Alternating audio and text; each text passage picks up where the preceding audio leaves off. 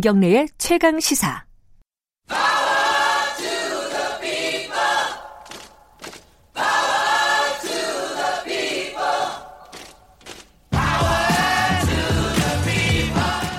을의 입장에서 을의 목소리를 통해 함께 사는 세상을 생각하는 시간입니다. 지금은 을밀대 민생경제연구소 안진걸 소장 나와 계십니다. 안녕하세요. 네, 안녕하십니까. 어, 3년 전이네요. 이제 다음 주 화요일이 3주기죠?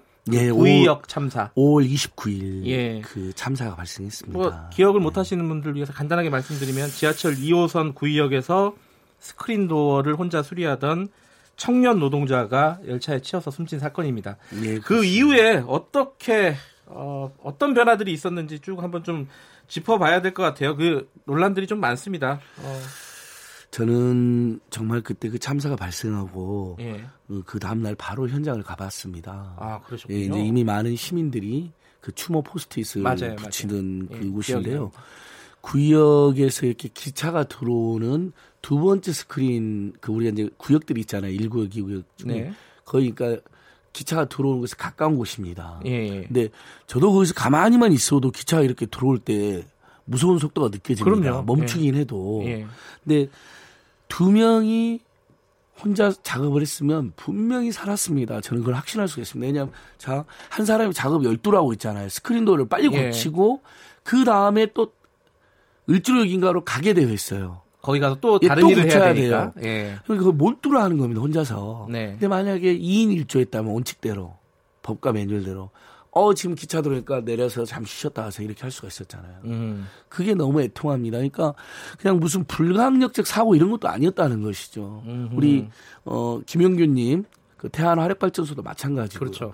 그것도 2인 1조였다면 컨베이어 벨트에 끼었다 옷이 실수로 네. 그 빨려 들어가잖아요. 옆에 있는 동료가 그냥 벨트만 딱 눌러주거나 단추만 눌러갖고 딱 멈추게 한다든지 예. 심지어는 제가 안전 전문가를 한번 만났는데요. 요즘에 이분이 이송규 안전팁이라는 것도 하시는 분인데 음흠. 요즘은 돈 조금만 들이면 누가 이게 2인 1조 할 것도 없대요. 그냥 끼면 바로 멈추게 하는 설비가 있답니다. 아 그래요. 사람이 끼거나 그러니까 컨베벨트가 그 우리 태안 화력발전 사고 보셔서 알겠지만 어. 엄, 어둠 속에서 엄청나게 빠른 속도로 석탄을 예, 싣고 예. 그 움직이잖아요. 자칫하면 진짜 빨려 들어가겠더라고요. 무섭더라고요. 보기만 해도 예. 무섭고 답답하던데. 그러니까 이제 저희들이 계속 2인 1조를 주장했잖아요. 그- 네. 그런 상황에서 한 명이 얼른 버튼을 눌러갖고 멈추게 하면 된다. 네. 근데 이것도 맞긴 맞습니다. 어, 이 혼자서 작업하는 것보다 2인 1조 훨씬 안전한 거 맞는데 근데 결국은 산재가 그래서요. 돈 문제야 돼. 음. 이윤을 추구하는 과정에서 인간은 뒷전에 해두고 네. 어쨌든 특정 자본이나 대기업이 조금 더 돈 더 벌려고 네. 그 예를 들면 사람 딱 끼어들어 가지고 센서가 작동해서 바로 멈추게 하는 음흠. 사람이나 뭐그 석탄이 아닌 다른 물건이나 어떤 음. 생명체가 끼어들었을 때 그 센서만 설치해도 된다는 거예요. 큰 돈 안 든답니다. 근데도 그걸 설치를 안 해가지고 사람들이 계속 죽는. 그래서 오늘 금요일 아침부터 우울하게 해드리 죄송한데요. 우리 정치 자 여러분들께 지금도 현재 우리나라 산재 사망률은 OECD 1위를 기록하고 있고요. 실제 1년에 한 2,000명 안팎이 너무나 안타까이 숨지는 것을 아, 저는 가끔 눈물 나요. 아침 아침에 엄마 아빠나 사랑하는 사람한테 그러잖아요. 우리 일 잘하고 올게 그러잖아요. 그러면 이제 가족들도 어꼭 잘하고 와 오늘 저녁 일찍 와 김치찌개 된장찌개 밥 해놓게 뭐 이러 이러고 헤어졌던 분들이 음. 싸늘한 죽음에 대해서 돌아온 게 1년에 2천 명이다. 이건 정말 심각한 사태라고 생각합니다. 어쨌든 그 어, 구의역 사건도 마찬가지고요. 그 김영균 씨 사건도 예. 마찬가지고 그 이후에 우리 사회가 어떻게 달라지고 있는지를 점검을 해봐야 될 것 같은데 일단요 지금 간단하게는 예. 말씀하신 2인 1조가 진행이 안 돼가지고 그 규정이 안 지켜져서 사고가 난 측면이 분명히 있다고 하셨잖아요. 그거는 지금은 지켜지고 있어요? 지금은 이제 어 일단은 서울 지하철 승강장 고장도 68%로 감소했고요. 예. 왜냐면 이게 스크린 도어가 결국 사실 시민들 요구에서 만들어진 예, 그렇죠. 제도잖아요. 그러니까 이렇게 안전하게 사고가 많이 나니까. 예전에 어. 막 밀려서 떨어지기도 하고 또는 뭐 시각 예. 자살하신 분도 있었고 예. 시각장애인들께서 예. 실수로 떨어진 경우도 있었기 때문에 68%나 감소한 거로 나옵니다. 그러니까 우리 사회가 저는 답답할 때도 있지만 예. 그래도 조금씩 조금씩 좋아진다고 저는 느낍니다. 예. 그리고 정비 직원 직원도 140명에서 381명으로 확대가 됐습니다. 아, 많이 늘었네요. 예, 그래서 음. 아무래도 여기서 당장 140명, 381명이니까 혼자 다니는 거 2인 1조로 다닐 수 있는 어, 구조는 됐고요. 음. 그리고 또 예. 하청 문제가 있었잖아요. 이게 다 그렇죠. 비정규직이었고요. 위험의 외주화. 예. 그러니까 위험한 업무를 자 여기가 1, 4, 5선이었잖아요. 그때 구역 2호선이었잖아요. 예. 5, 8호선은 사고가 안 났어요. 상대적으로. 어. 5, 8호선은 보니까 직영 체제였던 거예요. 정비 인력이. 정규직들이었다는 그러니까 거군요. 제가 안진걸 사장이 김경래 기자를 고용을 해가지고 스크린도 좀 고쳐주세요 그러면 자기 회사 직원이니까 아무래도 신경 조금 더 쓰게 되는 겁니다. 예. 그리고 그 영무원들도 아이고 우리 김경래 직원 나왔네 고생 많네 하면서 어 둘이 아들 작업을 혼자 하고 있어 아니면 뭐 임시로라도 늘 보내준다든지 음. 이게 원활히 되는데 이 사업소는 어떤 거냐면요 진짜 이 위험에 애조라는 게 고약한 게 일단 자기 직원이 하니까 누가 오는지도 모릅니다. 아하. 그리고 예를 들면 영무원들도 저 외주하니까 우리 업무 아니니까 네네. 혼자 알아서 둘이 알아서 하고 가겠지. 근데 CCTV 보면 혼자 하는 것이 보일 수가 있거든요. 네. 그러면 자 위험한데 혼자 하세요. 그 하청업체 직원 여러분 그거 위험합니다. 어떻게 된 겁니까? 이렇게 매뉴얼을 안 지켜 네. 이렇게 해줬는데 예를 들면 상대도 신경을 덜 쓰게 되는 거죠. 예. 물론 모두가 정말 그런 CCTV도 자 제대로 봐갖고 예를 들면 주의를 줬다면 하는 아쉬움도 있었긴 했습니다만 어쨌든 구조적으로 자기 직원이냐 아니냐 직영이냐 아니냐는 큰 차이가 있을 수밖에 없다. 그래서 그 다음부터 우리가 외음외주와 죽음외주와 사실 최근 발생한 산재 사망 사고의 대부분이 비정규직 하청업체에서 발생하지 않았습니까? 태안화력발전소도 그랬고요. 거기도 네. 비정규직이셨잖아요. 그러니까 결국 근본적으로는 어, 전부 다 직영 체제로 하는 거야. 특히 위험 업무, 안전 업무, 국민 건강과 생명 관련된 업무는 다 직영으로 하자, 정규적으로 하자는 게 우리 사회 합의인 거죠. 지금 그러면은 어쨌든 이 지하철 그 스크린 도어 정비는 직영으로 바뀌었다? 그렇습니다. 예. 예, 예. 그거는 그나마 그래도 발전된 거네요. 그러니까요. 그런데 이 김용균 씨 사건 같은 경우에는요. 그 이후에 어, 법이 바뀌지 않았습니까? 그 법이 예. 산업안전보건법. 산업안전보건법. 근데 그때 바뀔 때도 논란이 좀 있었어요. 이게 좀 신통찮다. 예. 실제로는 이제 위험의 외주화를 예방하자라고 예. 되어 있지만 어 그게 업종이 정해져 있습니다.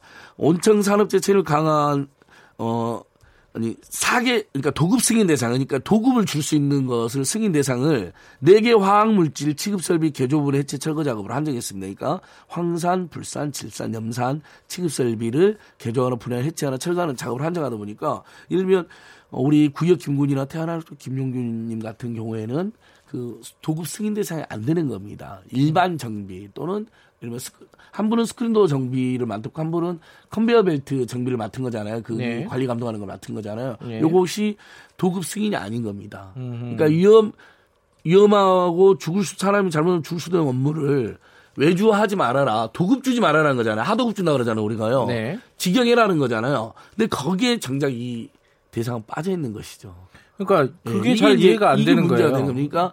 원래 산업안전 보건법을 개정할 때 예. 민주당의 정의당 일간에서 낸 법안은 원칙적으로 다 중단하는 식으로 돼 있었었어요. 근데 도급을. 법 논의하는 예. 과정에서 아마 기억나시겠는데 죄송 특정정 의원님 말씀해서 생각도 하나 의원이 뭐 이게 이렇게 하면 기업 망한다, 기업 못한다 이런 식으로 막 반발이 있었어요. 그러니까 결국은 항상 막판에 제 입법 과정을 쭉 모니터링 해보면요.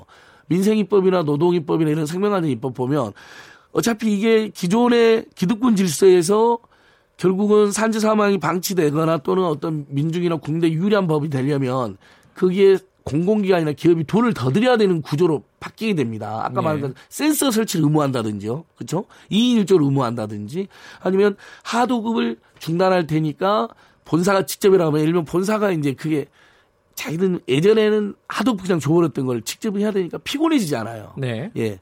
뭐 요런 문제가 발생하니까 꼭 막판에 보면 잘못된 간섭 같은 게 들어옵니다. 로비 같은 게. 이거 너무 과합니다. 부담스럽습니다. 뭐 시기상조입니다. 이런 식으로. 그래가지고 완벽하지 않은 법이 통과돼 버린 거죠. 그러니까 이 그러니까 김용균 씨가 이게 석탄 관련된 그 장비를 점검하는 그런 일을 했는데 당시에 이제 하청업체 소속이었지 않습니까? 맞습니다. 예. 그것 때문에 법을 바꿨는데 막상 그 일은 하청 금지가 안 됐다는 거잖아요. 그렇습니다. 그래서 그 계속 그 아마 언론 보도 좀 보신 분들은 구역 김군 아까 말씀한 태안하력 예. 김용균님이 주- 그 위험한 업무 했던 건 정작 그렇죠. 적용이 안 된다 이런 보도가 나오니까 그래서 지금 민주노총이라는 노동계 산재 예방 단체들도 계속 결국 이 법안이 산업안전법 보면 국회를 통과할 때부터 이렇게 이제 민주노총 표, 노동경 표현 그대로 이야기 드릴게요. 자본과 보수여당 경제부채 흔들려 반쪽으로 통과되더니 하위법령 시행령에서는 더욱 후퇴해 반의 반쪽으로 전라고 말았다.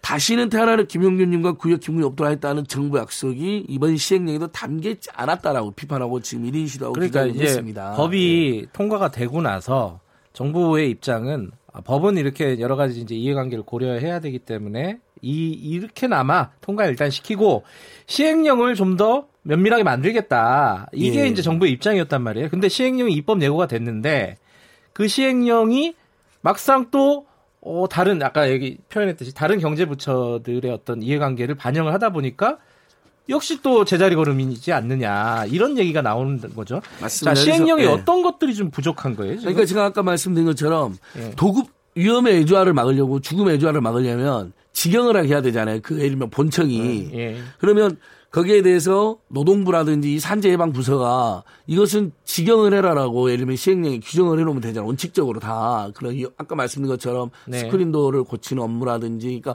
목숨을 걸고 또 위험할 수도 있는 어떤 정비 업무 네. 그다음에 컨베이어벨트 관리 업무 예를 들면 이런 거 다 포함해가지고 원칙적으로 다 직영하게 하고 근데 외적으로 예를 들면 뭐 정말 어쩔 수 없이 도구를 줘야 되는 것만 이렇게 승인을 받게 하면 되는 것인데 지금 현재 이것을 후퇴하고 후퇴해가지고 아까 말한 것처럼 도급 승인 대상이 네 개 화학 물질로 항상 위험한 것들이잖아요. 이것들도 막 터져가지고 뭐 예를 들면 지금 오늘 신문에도 보면요.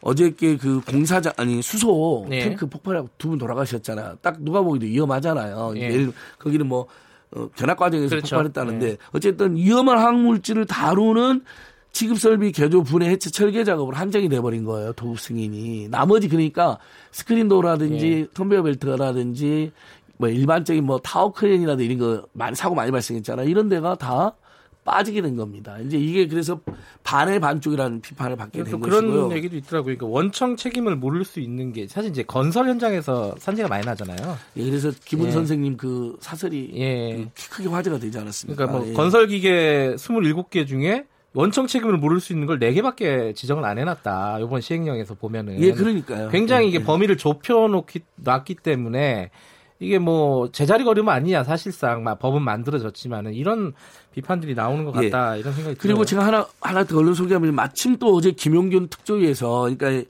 김용균 어 사망사고 진상규명 재발방지를 위한 석탄화력 발전 발 특별 노동안전조사위원회 네. 진상규명의 위원장 김지영 전 대법관입니다. 그 노동법으로 네. 유명하신 분인데 어제 이 특조위 활동을 잠정 중단한다고 선언을 해버렸어요. 근데 이분들이 산재 예방에 정말 열심히 하시는 분데 왜 잠정 중단하냐면 다섯 개 발전소가 협조를 안 해준다는 겁니다. 조사에 협조를 안 예, 해준다. 대통령도 나서서 유가족을 만났고 총리도 나서서 이 문제만큼은 엄정하게 진상 조사하고 다시 이런 일 없도록 해야 된다라고 이야기했는데도 공기업들이 협조도 안 해주는 거예요. 왜냐하면 자기들이 하면 나, 뭐 자기들의 잘못이 그동안 잘못이 드러날 수도 있으니까 그런 건데 이런 식이면 곤란하죠. 그래서 어 정말 다시 한번 어 1년 2천 명 안팎의 산재 사망자가 있는 나라에서 네. 어, 그래서 지금 대안으로 가장 이야기된 게 아까 방금 산업안전보건법상 위험해조화를 원칙적으로 금지하게 하자는 거 하나하고 다시 한번 개정해야 되는 거죠 법을 두 번째로는 결국 기업살인법을 이게 이제 노회찬 전 대표님이 제출했던 법안입니다 기업살인법 그러니까 자기 현장에 작업 현장에서 일하다가 노동자가 돌아가시거나 중대재해를 하면 그 기업의 고위 관계자, 사장 이런 사람도 처벌하 기업도 처벌하고 그런 고위 관계자 처벌하자는 겁니다. 그러면 어떻게 돼 있어요? 그 처벌이 두려워서라도 야 센서 설치해.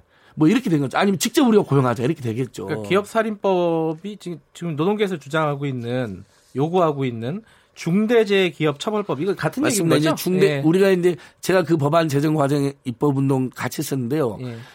영국이나 호주 같은 데서 기업 살인법으로 되어 있는데 예.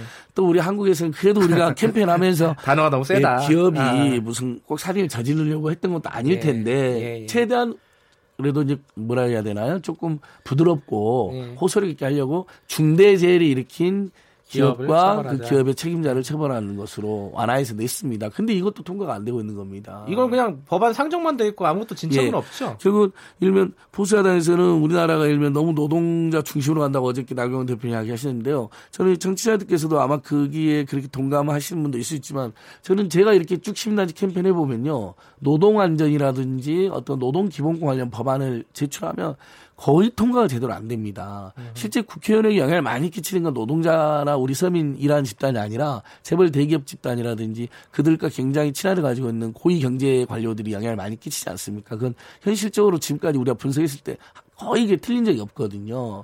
그러니까 오히려 노동이 너무 배제되어 있는 것이죠. 노동자의 목소리가 너무 국회나 국정에 반영이 안 되다 보니까 산재 예방 조치가 미흡한 겁니다. 근데 그래서 김훈 선생님이 어 예. 땅- 죽음 사람이 땅으로 떨어져 가지고 그렇게 많이 죽는데 땅에서 책임을 소멸해 버리고 이유는 그 건물이 올라가는 것과 함께 하늘로 솟았다. 누가 하늘로 솟아 누가 갖고 왔습니까? 이제 재벌 대기업들이 갖고 왔다는 이야기를 하신 건데 은유적으로. 네. 자, 구의역 사건이 일어난 지 3년인데 예. 어, 뭐 일정 부분 좀 한 발 반발 나간 거는 있습니다. 그러니까 아까 이제 예. 저 민주노총 노동계 평가가 반의 반쪽으로 전락했다 했다는 것은 어쨌든 4분의 1 정도는 진전이 됐다는 거예요. 그러니까 우리 사회가 저는 그래서 답답하지만 희망은 있습니다. 그다음에 예를 들면 그 구역 같은 경우도 박원성 시장에 나서서 그럼 이제 정비 인력은 전부 다 정규직 하겠다. 이제 이렇게 변하는 거거든요. 이런 식으로 하나씩 하나씩. 하지만 예. 어, 조금 나갔지만 앞으로 갈 길은 더 멀다. 예, 그러니까 알겠습니다. 정말 사람의 생명과 안전과 건강이 어느 무엇보다도 최우선되는 나라를 만들기 위해서는 강력한 법제도를 예. 만들 수밖에 없다. 오늘 말씀 예, 감사합니다. 호소드려 봅니다. 예, 고맙습니다. 민생경제연구소 안진걸 소장이었습니다. 김경래 최강시사 듣고 계신 지금 시각은 8시 46분입니다.